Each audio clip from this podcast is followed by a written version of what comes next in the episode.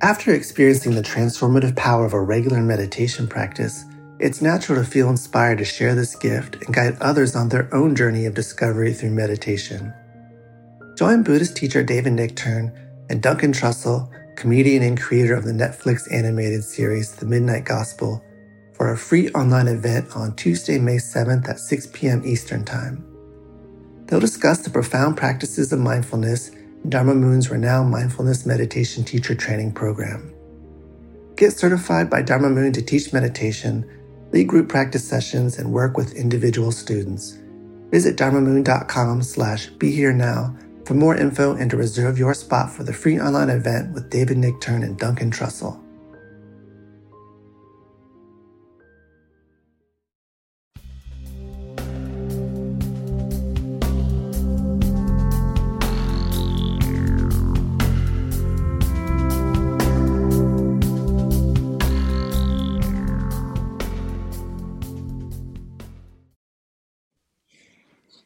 Hey everyone, Raghu back here with Mindrolling and uh, another new friend, Ralph De La Rosa. Ralph, welcome.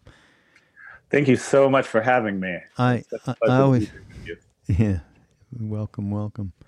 Thank you. I always say I have a new friend uh, because it always turns out that's the beauty of podcasts that Mm. you sit down with somebody that you don't really know Mhm. and you might have read some of their stuff or whatever or seen them on YouTube.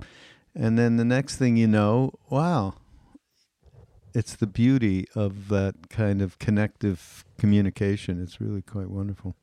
So that's why I say new friend because I know that's what's going to happen. Ah. uh, Ralph uh, is a therapist, a meditation teacher, storyteller, and musician. I didn't know the musician part. You'll have to tell us about that. Sure. And I came across uh, Ralph because of his new book, Monkey is the Messenger. Uh, now, I am very, very fond of a monkey. Uh, it's in a different context than the book, though. And it's a monkey called Hanuman from Mm. India. And that, that is actually our whole lineage. Ramdas and me and Krishnadas is a monkey. So it's and and even when they talk about stories of Hanuman, they they always talk about yeah no he did things like you know a monkey does like just bounding from tree to tree and eating fruit and being happy and free.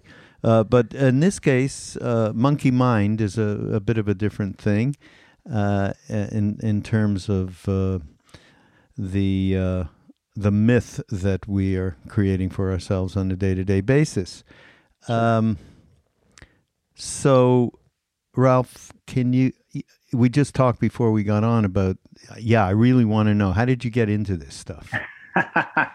you know, um, and thank you. And I appreciate your vote of confidence with regards to uh, being friends by the end of this. and I'll just say before that part of my story is that at one time I was actually a Hare Krishna ashram devotee. oh, Yeah. when I was about 19 or 20 years old. And so it's interesting that you bring up Hanuman, and I had never really thought about the parallel between the Buddha's metaphor of the monkey mind and, and Hanuman being a servant of Lord Vishnu in the Hindu uh, Vedic mythos. And um, yeah, there, there's definitely a strong parallel there around the monkey mind maybe becoming more in service of the whole self, just as Hanuman is a servant of Krishna. Well, it's interesting because one of the things that uh, we came back with from India from our time with, uh, I'm assuming you know. Uh, see, we really haven't talked now, everybody out there. We, I'm assuming you do know about, of course, Ramdas's guru Neem Karoli Baba Mhm, uh, that we were with, and we followed Ramdas back to India that all that time ago. Um, so, uh, what was brought back is called the Hanuman Chalisa, forty verses in praise of the monkey god. yeah. So Yeah. one of the s- central things of the whole thing is these all are references. The the the couplets are all references to reminding him him who he really is, and ultimately who you really are, uh, by in the doing of it. Uh, so and there's always references. Yes, he behaved like a monkey, and he did this, that, and the other, and he was powerful physically, etc., etc. So yeah, if we are reminding who he is, is uh, and who we are. Right, right. What a huge theme for all of us, really. Who you know, we forget our true nature in the in the fray and fuss of life all the time. And I mean, with regards to my history and how I ended up here on this path and how I ended up here holding the seat, uh, the very humbling seat of a teacher on some occasions, um, really is the story of uh, trauma. In that, um, I just from a very early age, things started going really wrong, as it does for so many of us, too many of us, really um, in terms of just abandonment, uh, uh, my dad walking out of my family, and mm. developing um, a depression uh, and suicidal ideation uh, very early at the age of eight, um, and really wanting to find a way out of that, which was kind of two tiered for me. And the first thirst for me was really uh, wanting to know the truth about life and having a sense, even from a very young age, of of you know that this this can't be it. This can't be what we're here for. This can't be why I was born into this world. Um, and being confused about that and confused about why nobody seemed to have the answers, which led to the second tier, the second thirst, if you will, that I that depression gave me, which was um, to escape, to find a way out. You know, if, everybody's confused around me and I'm confused, then, you know, at least let's try to feel better. And um, so that's those two kind of poles really uh, uh, drove my journey and um, in two distinct ways, but that actually had a lot of overlap. And, um, you know, some things happened in high school where, uh, you know, I was assaulted a number of times and developed um, PTSD and mm. worsened the depression and and so on.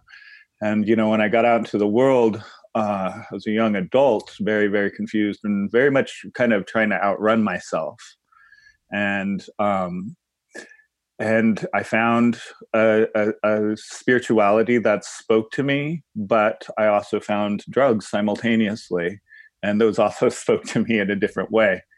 And then there came a some experiences where I kind of tried to use spirituality very much like a drug uh, in an escapist manner, in a, what we now call spiritual bypassing. Mm. Right? But um, yeah, and I I uh, I found the the Vaishnavas, the Hare Krishnas, and I spent some time living in an ashram in Pacific Beach, California. Really? Yeah, that was a beautiful time. And actually, I should I should even mention that before that, in uh, came a whole phase with psychedelic usage and the fateful night that I was at a party, uh, a potluck of a friend of mine's, and he said, Hey, have you ever read this book? It's the Tripper's Bible. Hmm. And he held up Be Here Now oh. by Ram Dass. and yeah, that's where it all kind of began for me in terms the of Tripper's Bible. I don't think I yeah. heard that one. I love that. I got to write that down. yes, yeah, with, with, that sort of endorsement, it was uh, it was a given that I would pick it up and read it. and, yeah, really. But that, I mean, that book was really a, a huge genesis for me. In that, it was the first exposure uh, I had to uh, the notion of spirituality that didn't necessarily intertwine with the religion. That could be 100% personal and uh, even open to um, open well I, interpretation might not be the right word but you know we're, we're open to finding our own path and really what what our personal dharma is. Um, and the cookbook for a sacred life in the back became uh, became my my uh, bread and butter for mm-hmm. some time in terms of learning meditation and learning asana and uh, learning how to chant etc mm and then um, yeah, and then came a period where I, I fell in with with the Hare Krishnas, which uh, ended ended in a very interesting and kind of hilarious way. And um, what? Uh, uh, well, I, I actually here here's a story for you. I actually didn't do so well with ashram life. No, right? trying to be a celibate uh, aspiring sannyasi No, the, yeah. at the age of 19, 20. Did not uh, fare so well.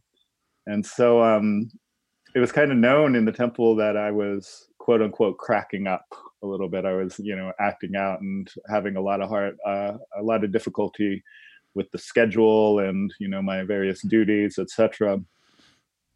And um, I'll try to give you the quickest possible version of this story, but it's kind of it's kind of amazing actually that one day my roommate in the ashram told me, you know, Ralph, you got to be careful what you wish for when you're chanting the Lord's name, because Krishna is he's the grantor of the of the desires of all the devotees, and he'll give you what you're what you're thinking about. He'll give you what you're asking for. So be careful, because you could be you know, thinking about the wrong thing. and so I was so not down with the uh, asceticism of of temple life that one day I started. We were in the shrine room and doing our two and a half hours of japa rounds chanting Hare Krishna.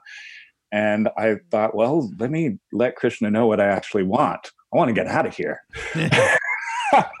and and I started dreaming of this life where I lived in a van and you know I could be independent and I wouldn't have to work that much and I could stay connected to the temple and stay connected to seva to, to doing service. And you know i could still have lots of time to you know do sadhana and spiritual practice and and you know krishna send me a van send me a van. You know this is this is the answer. Two two days later uh, uh some new devotees were just suddenly in the ashram uh, about eight of them and um and I was told that they were traveling Sankirtan devotees. Their whole job was to go and and uh, uh, sell literature and sell you know these books and to chant Hari Krishna in the streets, etc. Yeah. I thought, oh, who are these guys? And they lived in vans. They lived in four of them, to a van. The van was their was their ashram, so to speak, and they traveled. Uh, uh, they traveled following alternative concerts across the country to you know do do this this work. Um, and so i uh, within another 24 hours well it turned out serendipitously that uh, one of their crew members had gotten sick and needed to see a doctor which is why they stopped in san diego. And then it turned out that this person couldn't travel anymore and they had an opening in their van and this was within 72 hours of the day that I meditated on Krishna send me a van.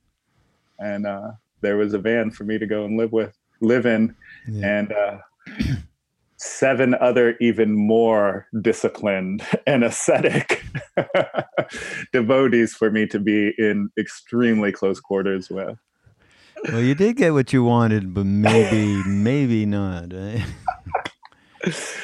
And so the story goes that we were actually following uh, Weezer and No Doubt on oh, tour. Yeah.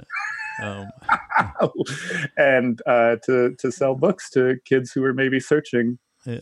And uh, yeah, I, we I got as far as Nashville, Tennessee, with them when I just uh, kind of snuck out and, and, called my dad, who lived in Oklahoma, who came and picked me up. And he said, "This isn't for me." Uh, yeah. yeah so from there you know i i followed amma for a number of years and but really my depression um, worsened actually with the bhakti yoga thing because uh, bhakti you know is the the highest of the eight limbs of the ashtanga yoga path and i didn't really have any of the of the lower limbs in place for myself and Buddhism is really what what ended up bringing that to me mm. in, a, in a very real way, um, and and really discovering the stripped down kind of vipassana method of just body, breath, and mind, and you're stuck there with yourself. Just work it out, build a relationship with yourself. That actually ended up being the most transformative thing for me. Uh, we, I would, uh, I don't know how many times I've had said this on podcast or in retreats, whatever. The exact same thing with almost the same words, Ralph. Mm. And mm. then I, I, I, would uh, take it one further that that uh, the steeping in for us it was vipassana, but certainly also uh, we hung out with a lot of the Tibetans. Mhm. That crossed into the bhakti yoga, the, the devotional yoga that we that was endemic to what we were doing with Neem Karoli Baba. He never said a word about anything because he didn't he didn't teach, he didn't pontificate or anything. Right. He'd say, "Are you going to the course?" In English, he'd go. He didn't speak English, but in English, he'd go course, and yeah, we're going to go to the well. We'll go to the course. What the hell is the course? Vipassana course of Bodh Gaya you know and anyhow we got all of that and got that grounding. So the combination of those two things has been really i would say our signature if you were to say of what this this lineage is. And that's why we do these retreats with jack kornfield and sharon salzberg and joseph goldstein and on. And uh yeah that combination is extraordinarily important and that kind of grounding Mhm. for when you you know when you go into the deep parts of the heart that contain everything Yeah. everything you know And yeah, yeah, all the all the dark as well as all the light. yeah Yeah. yeah yeah so that's a so in the in the book uh I, I love the way you put this. I love the way you put a lot of things, Ralph. Thank you. Uh, deep down, I was on a sophisticated mission to escape myself. Yeah. I love that. And this is, I guess, after many people are on sophisticated missions to escape themselves, even using the spiritual, as you said, spiritual bypassing. Uh, Mhm. but this is after you're with Amma, right? yeah. Tell us Yeah. about that. Yeah, well, you know, our nervous systems are very wise and and want to keep us really from the the darkness that that is sometimes you know in in the heart well is universally in the heart really our wounds our pain shame and fear. And you know we sense that unconsciously that if we really did this path you know we might open to that. And so we it's this funny thing where the spiritual path and meditation is very vulnerable. And um, we we might endeavor to open the heart but then something in us can take us in a whole different direction to kind of, as if to protect us and i think that's what happened with with me and amma was i fell head over heels in love with this woman and uh, was not awake to the way in which I was still compensating for the way that my dad left my family and how abandoned and lonely I felt at my core. And so I looked to her to fix that. And, you know, and Amma knows that we, you know, if anybody's ever been to see Amma, then you know that all she does is hug people, right? And Yeah, everybody, uh, Amma uh, is the known as the Hugging Saints. is a wonderful saint from South India that comes to America every year, and that she does. There's lines that go on all night.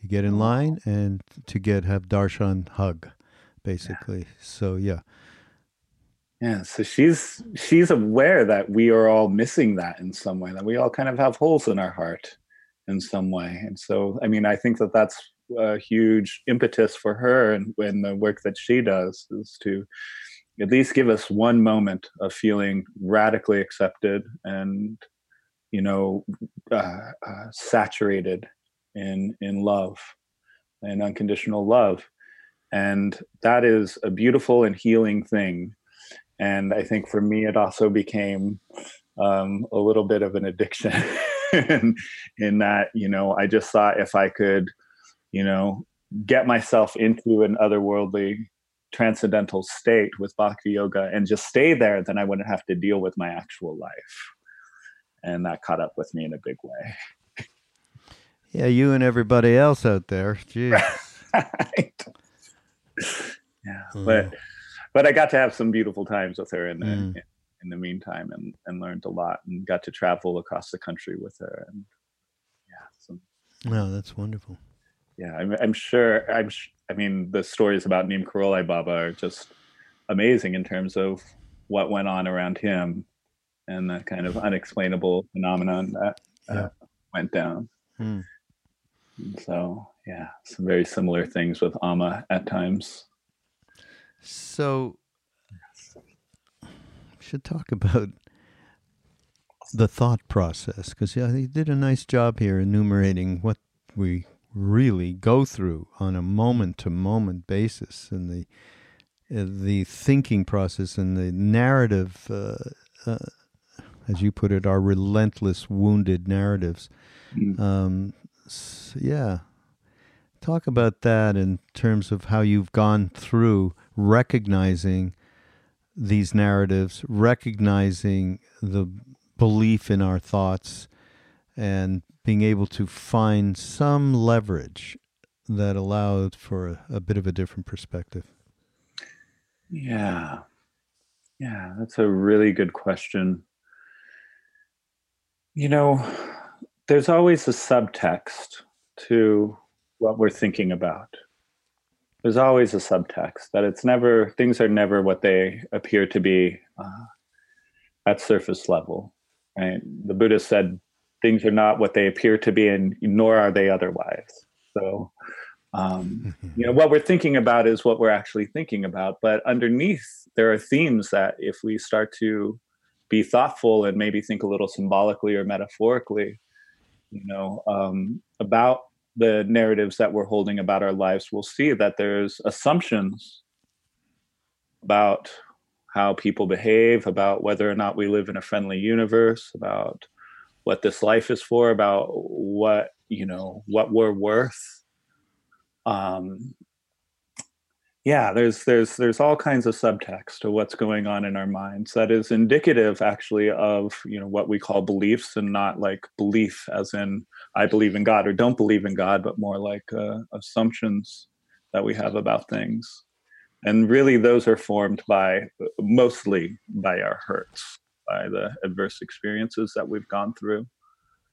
And so for me i don't know it was really just a cacophony of of of hatred for um, for quite some time. And this is in tandem with you know being a devotee of amas etc i'd leave the ashram i'd leave the darshan i'd leave the the, the hugs and find myself right back in the pit of despair and depression and, and resentment against, you know, um, uh, various people that had wounded me in the past. And um, just a lot of a lot of animosity uh, was really present uh, both going out towards the world and going inwards towards myself. And um, but you had the awareness.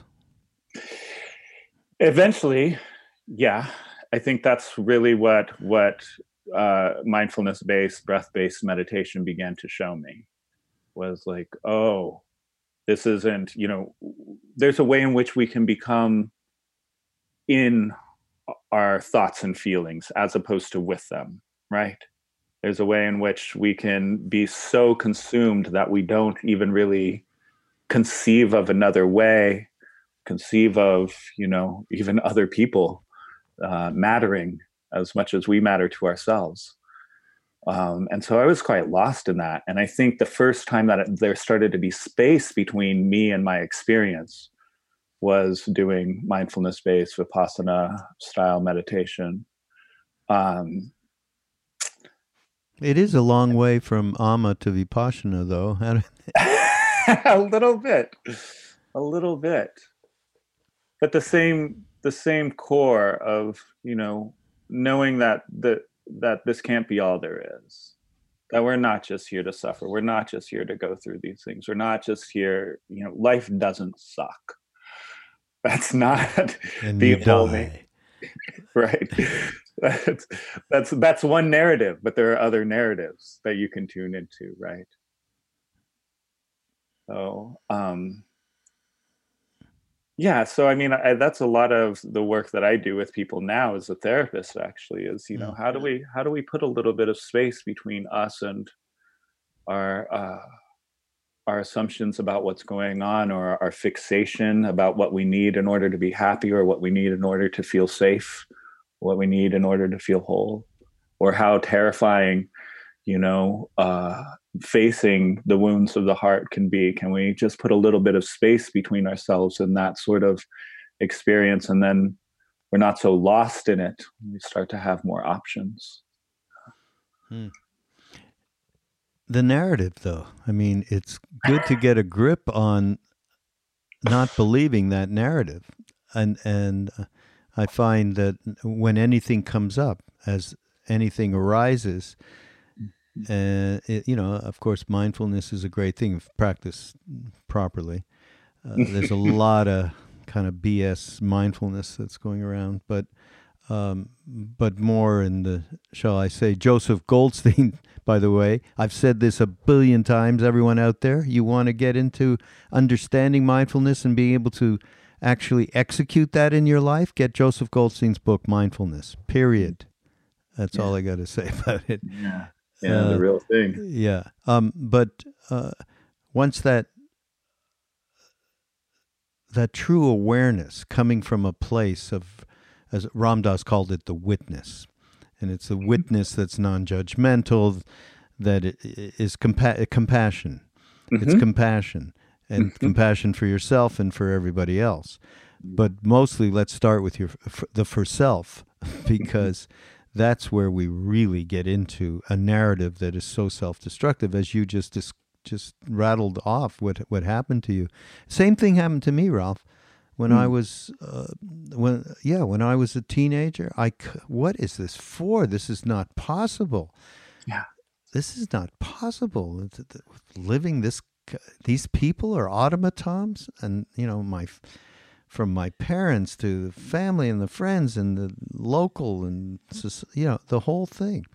Hmm. It wasn't until Bob Dylan actually saved my ass back then when I realized, okay, yeah, we're uh, there is something out there. There is somebody out there that uh, yeah, this isn't it.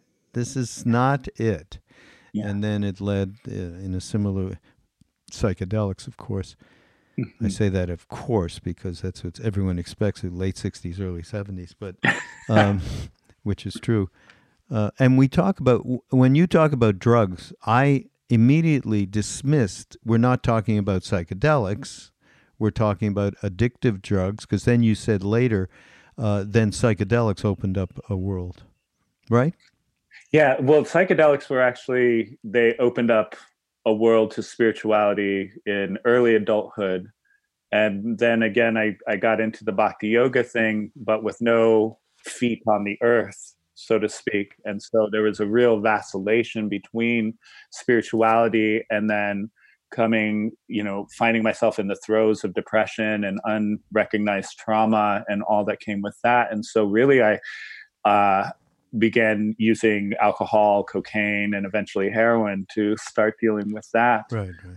And there was a, a, a longish period of really trying to do a double life, showing up at the ashram, coming down off of speed, and you know, things like that. That I really thought I was being clever, and wow. um, and really was just in such a numb, reactive, uh, vacillating between a numb and reactive state, and hmm. and yeah, life gets confusing. Yeah. It really, it yeah. really does. Yeah.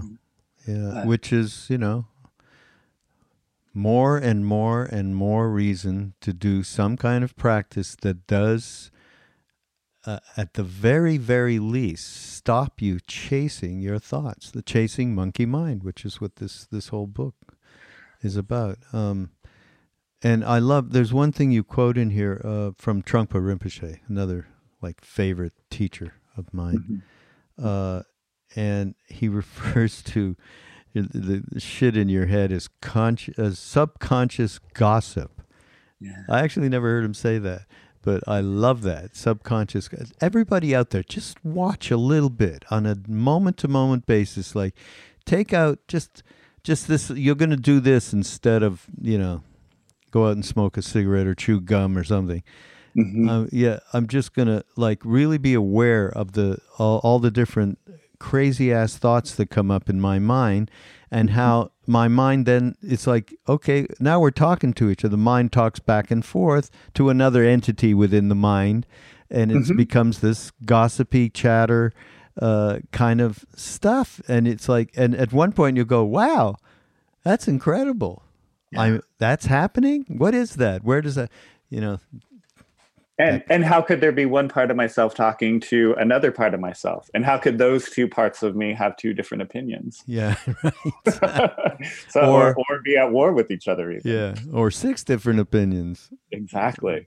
Exactly. Uh, uh, and you know i mean this is really what the book is about is that that's actually that serves a function in our lives.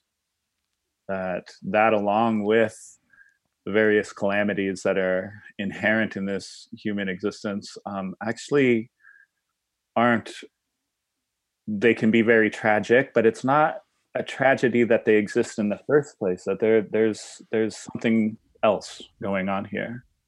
And just like people you know getting so fed up with that inner dialogue that is sometimes very tense and exhausting and leads to insomnia and all kinds of anxieties you know and so they turn to meditation right? Um, just in that same way you know all of the various cycles that we go through what you know you and i in our uh, respective traditions know as samsara right? Like the cyclical repetitive nature of things you know is really trying to drive us to ask those deeper questions that you that bob dylan helped you to ask when you were when you were younger. Yeah. Yeah no absolutely. Um I want to read a little something. Uh, the inner life of each person is incredibly unique and complex. Each of us seems to be working with a common basic setup. Memory banks, inner dialogue, the propensity to construe meaning out of experience, spatial awareness, emotional intelligence, and motor functions are all examples of this. Our fundamental motivations are seem to be universal. So, and understanding them will help us to get clear on why we are the way we are, so that we can, so we can do something about it, which is just what we just we've been talking about. And uh, you know, a lot of people are just getting an idea that there is a way to get beyond uh, being so co- self-cherishing. That's a beautiful term from the Buddhist uh, jargon, mm-hmm. right? Mm-hmm just think of it, you know, this self cherishing, and that there is a way to do that. And uh, uh, these are the kinds of actions that everybody can take to actually break through that. Obviously, this happened for you. You're a good example. I mean, we all are good examples, but yours is a little extreme. is it more extreme? Yeah, you're a little more extreme. You were living with Ma- Amma and then coming back stoned on speed. Okay, that's extreme. Yeah. I'll have to say that. that's pretty extreme. Yeah. Yeah. So it so yeah what was that thing that just broke that for you? Uh, hitting rock bottom. Of course. Hmm. That's a that's the thing is that's the function is things got so repetitive and got spiraled and you know there's that there's that notion of samsara again as we spiral we go in a downward spiral until we hit a bottom. And i had to go away to uh, residential substance abuse treatment for six months. But you had the thing to do that. Many you know i mean it was strong right? Right. Yeah which yeah, is grace well, too. I mean that to me is a whole other level. Indeed. Indeed. I mean I, I, I shouldn't have, but I had uh, some people in my life that uh, very I was very fortunate that didn't give up on me. Hmm. And uh, it was in rehab that I really found the space to meditate. That I had an amazing therapist who uh, really looked after me in a lot of ways that were above and beyond, and um, was introduced to hatha yoga in a in a um, hmm yeah, in a significant way. And really, that was the trifecta that uh, opened things up and led me to kind of the shores of sanity, if you will. Um, but I'll just I'll just say this though: when it comes to that self cherishing, right? Dr. Rick Hanson, a teacher in the Insight tradition, a, a, neuropsychologist, author of The Buddha's Brain and Hardwiring Happiness, he he elucidates kind of the neurological basis of basically Maslow's hierarchy of needs, right? Like what we're all driven by, what we're all motivated by, and that it really, from a brain perspective, comes down to safety, gratification, and belonging. At all times, we are seeking these three things in one form or another. And, you know, it, it can, that's where we start from. Now, the surface level expression of how we go about it can get quite distorted and twisted up and neurotic and even pathological. But if we look to everything we think, say, and do, we can find that we're trying in some way to go towards safety gratification and belonging and i really think that that's what our our uh, self-cherishing or what's sometimes called the ego which gets a really bad rap in in the eastern traditions is really about is trying to keep ourselves safe in some way. It's really you know it's a defense mechanism and that's really what defense mechanism means is it's it's a part of you that's trying to keep you safe in some way. And um i don't know ever since i really started understanding that i have a hard time dogging that tendency in myself and others because i just see that ah there's you know if you're trying if you're neurotically trying to keep yourself safe emotionally safe physically safe uh, or neurotically trying to go towards a sense of belonging, such as with endlessly seeking validation, that's actually tells me that there's a wound in there where maybe you don't feel good enough, or maybe uh, things weren't so safe for you growing up and you never internalized a lasting sense of security within yourself, you know? Mm. So, yeah. And everybody, everyone has some of that. We all have some of that. And that's as a result of, well, then we have to talk about karma. We have to talk about um, the conditioning in our early lives. Yeah. I mean, His Holiness says if your mother took care of you in a compassionate way like my mother did, that's why I'm like I am, he said. Mm. That's what needs to happen. I think he even said, Western women eventually will be the savior. I don't know why he said Western, and maybe I have it wrong, but I don't think so. Will be not the savior of our future, but will be very important. Yeah. Going forward. Yeah. To develop yeah. compassion. Uh, yeah. And so on. Um, yeah. And the, the it's the aversion, right? The aversion stuff in terms of the self cherishing. I mean, that is so endemic. I have mm-hmm. a new, uh, there's a new sage out there that I, I don't think you've heard of who said the mm. most wise thing that I saw the other day on Dr. King's Day, Martin Luther King Day. His name is LeBron James. Okay. Ah. Okay. LeBron James said, One of the greatest things I loved about Dr. King was his comfort with discomfort. Mm-hmm. How great is that? I was like, LeBron, good. and that's something, you know.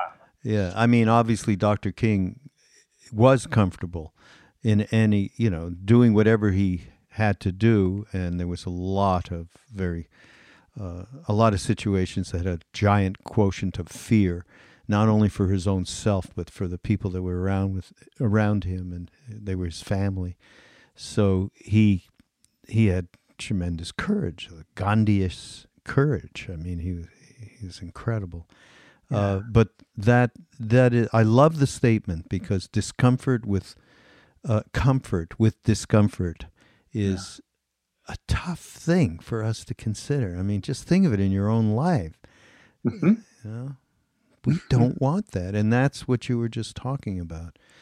You know, when uh, well, I mean, you're pointing towards that which lies between us and any experience, right? Which is our relationship to what's going on. That we could be in discomfort and hating that discomfort. And that's one way of of relating to it. Yeah. We could look towards that comfort maybe with curiosity or some equanimity or knowing that it'll pass something a little more friendly or warm and then that places us in a much better situation it doesn't necessarily change the discomfort but we're freed from you know the reactivity and the aversion yeah attachment yeah as maharaj used to say you just go like this attachment He'd say in English. that was it. That was the whole thing. Oh, You know, we were like, okay, I, I, I. yeah. Um, there's something else here. Oh God, did I just lose it? Um, hang on a second. This is too good. There's a kind of energy. You talk about a kind, an energy that we all. Uh, you say you need to. We all need to bring into a situation because it's so easy to say, "I'm overwhelmed, man. I can't. I can't. I can't do it." You know. So you talk about an energy we often need to bring to our practice and our life in the name of no matter whatness. I Mm. like that. No matter whatness. Cut through the excuses. Just stop mentally fidgeting around. Stop negotiating. This is good advice. I would like. Where are you? Are you in Brooklyn? Did you say? I sure am. Yeah. Okay. Right. Well, I'm going to come and uh, I'll be a patient because uh, this is good stuff, man, Ralph. but I love that we could drop a, a sharp, heavy blade right through the resistance. That's and that, that's tied up into courage to actually take put one foot in front of the other, right? Yeah. Yeah, indeed. Well, I mean, we get the question all the time well, what do we do about, you know, how do I establish a daily practice? I just can't seem to get myself to do it. And it's like, well, we could talk about some different motivation techniques, but really it just comes down to like you put your butt on the cushion and you set the timer and you don't move until Yeah. the bell rings. But know? but then Ralph, I have all these thoughts. I don't know what to do with them. I can't control my thoughts, and they just overwhelm me. And I guess I'm not really cut out for meditation because I have too many thoughts. right. How Right. how many times have you heard that one? Uh, yeah, yeah, yeah. It's it's it's what a drives great to story. meditation and away from meditation at the same time. Yeah. You know, it's it's uh, it's hilarious actually. Yeah. You know, thankfully that's not an unworkable situation. Or I, I mean, I say to people, "Are you really serious? You really seriously believe? You're the only person who's ever told me that in my entire life that you have Mm-hmm. too many thoughts. Therefore, you're probably not good for meditation." right.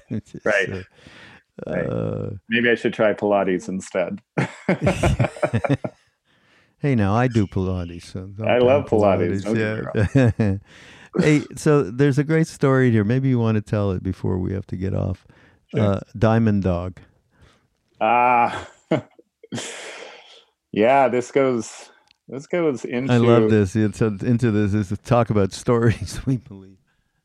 Yeah, yeah. Um, well, I'll just say that, uh, yeah, the mind spits out a lot of stories, and sometimes they're cute and funny and Yeah. absurd, and sometimes, you know, they can take you in a really dangerous direction. And so, this is a story uh, that's actually uh, has both of those elements in it, because this was actually just a little over a year ago that I was sitting silent retreat out at Blazing Mountain Retreat Center uh, with the Dharma Ocean community, which is who I study with these days. Reggie. Uh, yeah, yeah, I was sitting with his closest student, Neil McKinlay. Um, and I had never been out there, and I was very, very curious if Reggie was going to make an appearance of some sort at the retreat, or if he maybe lived on the land because they had all this land and it's out in Crestone, Colorado, and literally in the middle of nowhere.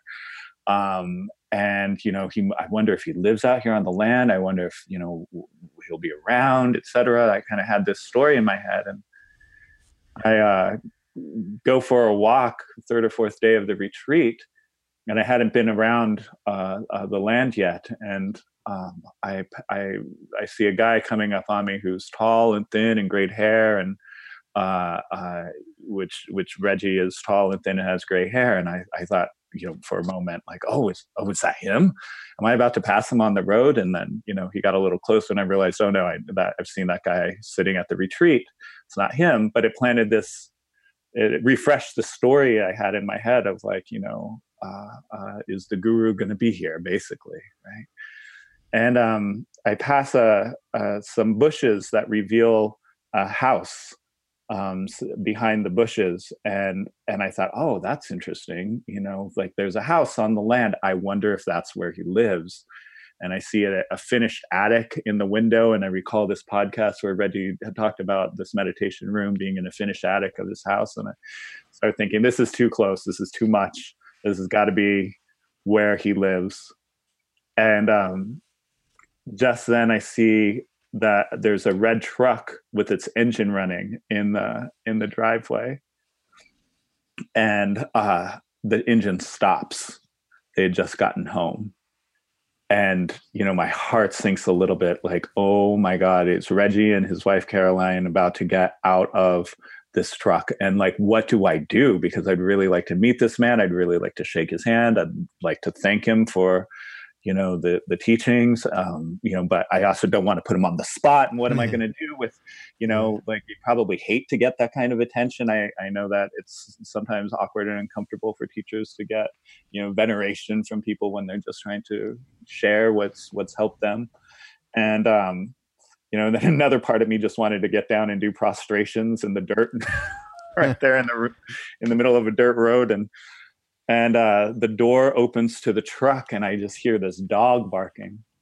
And this dog uh, hops out of the truck, and um, and I think to myself, ah, this is how I'm going to meet him.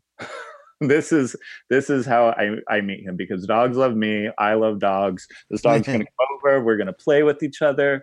You know, eventually Reggie's to come to fetch his dog, and then it'll be this nice, awkward or not awkward uh, opportunity for us to have a, a friendly exchange. And the dog comes running at me, and I was so in this story that the dog was viciously barking at me and you planted planted its front paws in the ground in attack mode, and I bent down to pet him. Oh, great!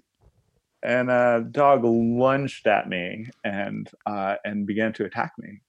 Oh. And I, everything just went kind of silent, and uh, it was a really meditative moment, actually in that just there was no time for thought there was no time for concepts there was no time the story i had in my mind vanished.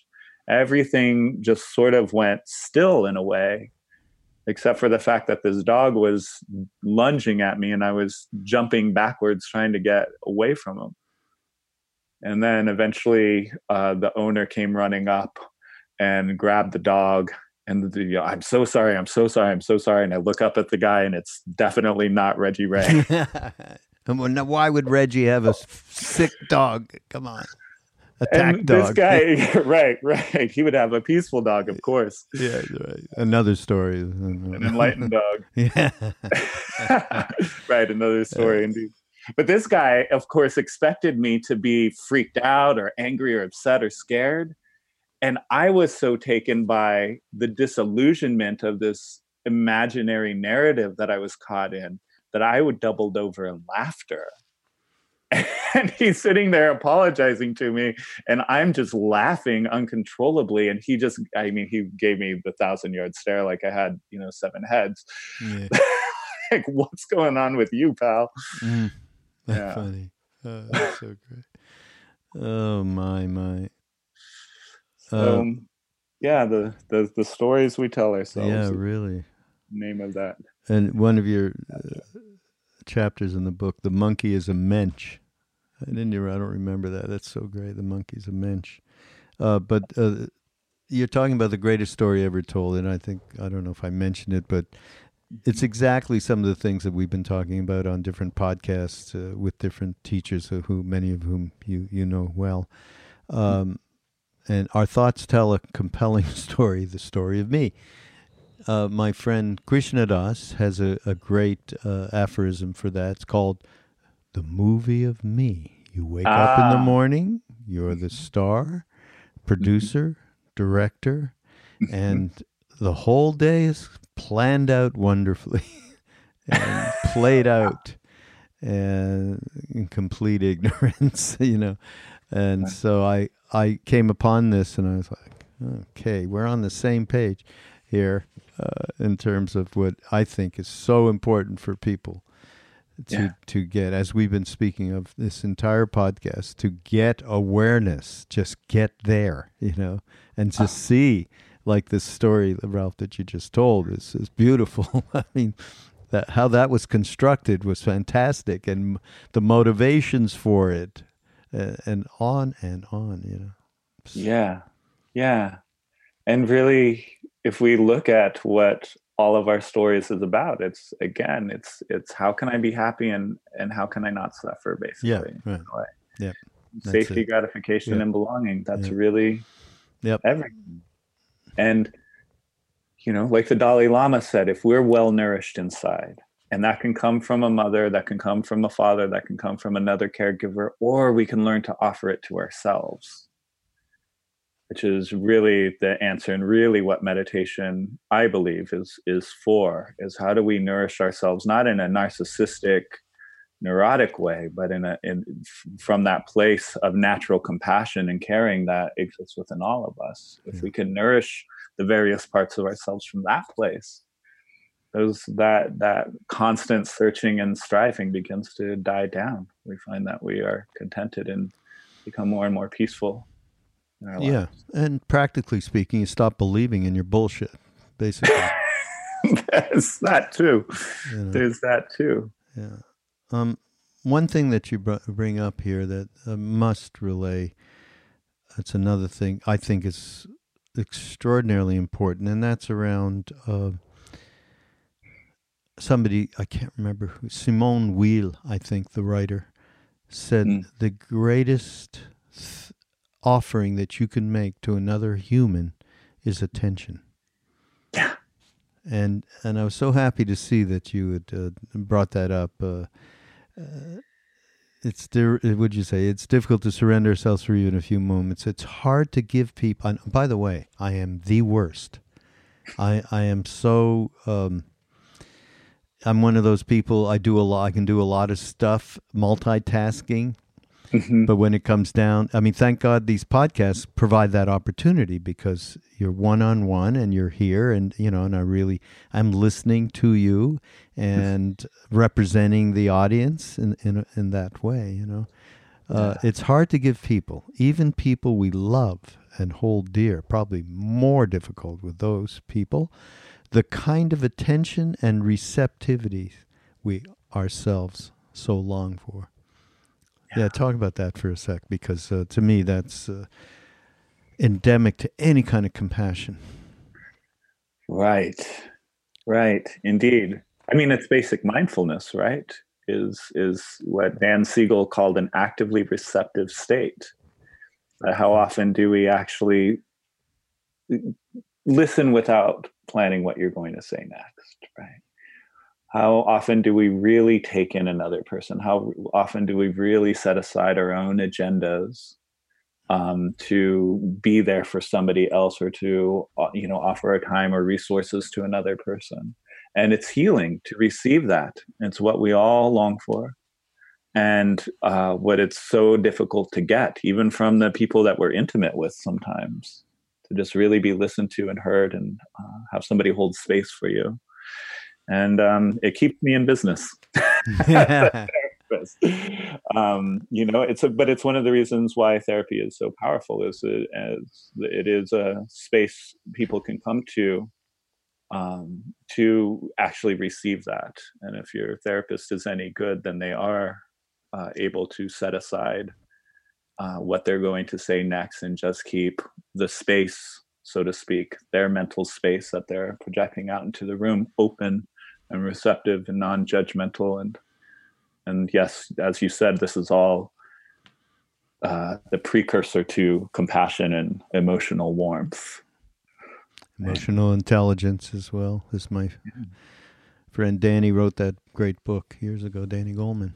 Yeah, That's another book everybody definitely check out. I mean, that's um, that's like a grounding that everyone needs to have yeah, in in their day to day lives. Emotional intelligence. Yeah. yeah, yeah. We don't understand our emotions, which are really what drive everything about us, right? If we're not feeling it, we're not doing it. If we are feeling it, we are doing it, right? But so often we don't understand Hmm. Yeah. what our emotions are actually, where they're coming from. You know, just their their nature. They're such a powerful force. There's so many great things in this book, Ralph, uh, and I've you know, only mentioned a couple because of the nature of the old podcast. Uh, so I do encourage people. The uh, the monkey is the messenger, Ralph De La Rosa, and there'll be links up on the uh, show notes page of uh, BeHereNowNetwork.com slash mindrolling, and also a way to get to you. You'll uh, what? No, tell us how can we get in touch with you? URL or something? Yeah, I'm all I'm all over the place, but um, yeah, RalphDelaRosa.com would be perfect. hub, and then Ralph De La Rosa on Instagram, on Twitter, Mhm. um, uh, and yeah, Facebook and etc. Um, yeah, that would be the easiest way is just through the website. Good. Uh, I uh, just have to another uh, Chogyam Trungpa Rinpoche.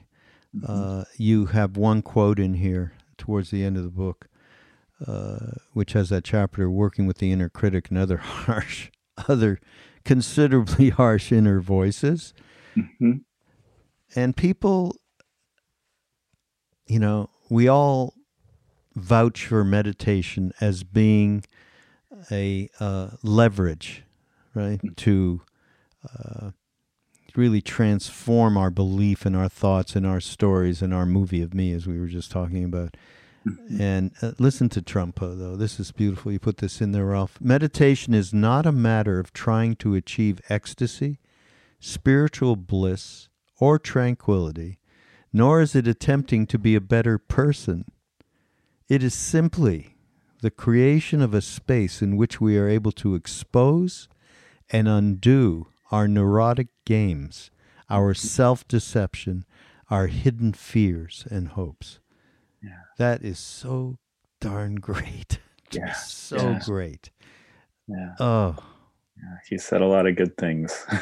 he certainly did. We used to go. Very mysterious man. Yeah, we used to go. Ram Dass, um, I actually, we had a family uh, place, uh, farm in the uh, Quebec, Quebec hinterland, right near the border of Vermont, and the, one of the first established uh, retreat places that Trungpa had was called Tail of the Tiger. It's now called something else, but I can't remember of it. Karme Choling. Dharma trolling. Yeah, Karme Choling. Yeah. Karme Choling, yeah. And uh, anyhow, we used to go down there, and he, you know, he'd hang out. Uh, He was highly unusual. Okay, he was not like your normal guru at all. Okay, but he would give talks, and we'd go in, and and uh, he'd make fun of us, primarily Ram Dass, calling. Yeah, here's the love and light people are back. you know, he well knew our whole lineage with Neem Karoli Baba, and you know he respected and all that. Uh, but uh, yeah, another being in which I would say cannot more highly recommend Mm. uh, his meditation in action. Go there. It's uh, Yeah. just extraordinary. But this book is great, uh, and and it it really f- it it, it feels like it uh, it connects to us, and I especially think of next generation people uh, in a way that is so practical and real because of your experience. So this is, uh, yeah. Thanks for doing this, man. Yeah, yeah. I'm glad you got so much from the book, and and thank you for having me on. It's been a pleasure for sure. Yeah, absolutely, absolutely. So when so when's our coffee date? Now that we're yeah, BFF? yeah, yeah. I I'll be in New York. I will definitely uh, get in touch before I come. Absolutely, we'll love it. Everybody, this is Mindrolling on the Be Here Now Network. Go to BeHereNowNetwork.com and you'll find lots of other folks that we are both very fond of, uh, most especially in the Buddhist world. There's not a lot of Hindu f- f- people that uh, that have a grasp in the way that we're talking about the grasp of of the the basic understanding that one can uh, um, really work on themselves to get alongside of opening one's heart and allowing everything to come out and connecting in that way to true nature. So, uh, yeah, I don't know. We have these retreats. It's mostly Buddhist people, and it's you know Krishna Das, Ram Dass, me, Mirabai Bush, and so you know some other people. Nice. It's very strange. We have to engender some Hindus, for God's sake. All right, that's enough of that. Uh, this is Mindrolling, Raghu. I'll see you next week.